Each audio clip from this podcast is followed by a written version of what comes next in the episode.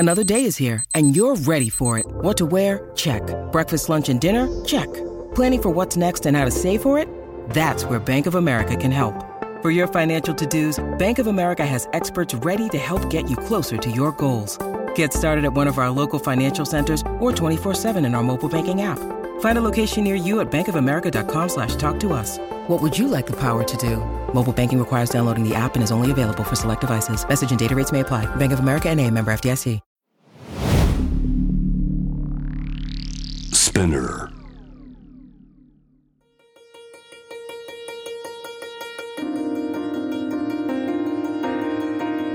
Welcome to Notebook, a guide to art, culture and tourism in Tokyo.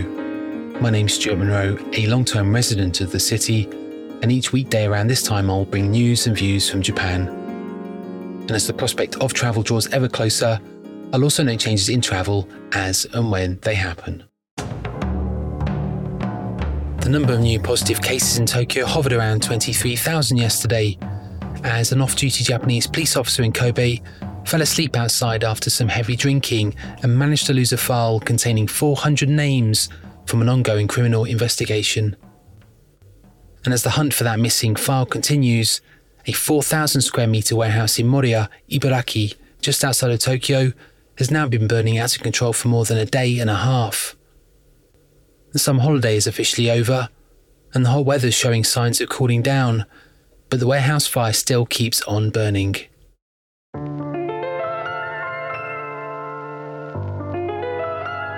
fashion designer Issey Miyake passed away on August the fifth of liver cancer, aged eighty-four.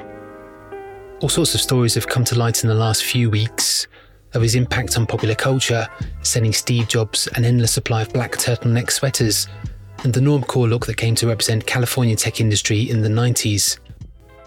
Others pore over his technical innovations, paper stitched with special thread, both pressed together at high temperatures in a process that still remains a closely guarded secret.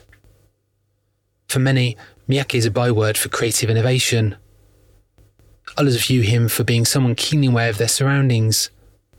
In a two thousand sixteen essay, Where Did Issey Come From?, the designer Kazuko Koike pointed at his intuition for function beyond the glamour he was later associated with. In her essay she says, Nippori in nineteen seventy-one was a typical and traditional working class neighbourhood. On this particular day, Miyake had been at the station since morning for a photo shoot. Trains were carrying people from Tokyo's eastern city, Chiba, and the carriages of early morning commuters were also carrying throngs of farm women who were called Chiba aunties, or Chiba no Oba-san, or the load-bearing ladies, Katsugiya-san, bearing loads almost equal to their own height and weighing upwards of seventy kilograms. They trod silently and stoically with so much dignity and presence that the corporate warriors who passed them by would bow their heads in respect. Undoubtedly a marker for the rich and affluent during the seventies, eighties and nineties, he was still keenly aware of the difference between clothing and fashion, choosing models who reflected that image of purpose seen in Nippori Station, an ethical, practical approach to clothes, utilitarian in one sense and whimsical in another. One person more inspiration than model was the activist Fusae Ichikawa. Born in eighteen ninety-three to a farming family in Aichi, she'd rebelled as a child and moved to Tokyo by nineteen ten. Eight years later, she'd organised the New Women's Association to take part in political gatherings, sought equal voting rights, and in nineteen fifty-three was elected to Parliament as an independent. And after losing her re-election in nineteen seventy-one, she made a political comeback in nineteen seventy-four, and it was here that she appeared on the cover of Asahi Graph magazine, dressed in clothes by Miyake and photographed by Kishin Shinoyama.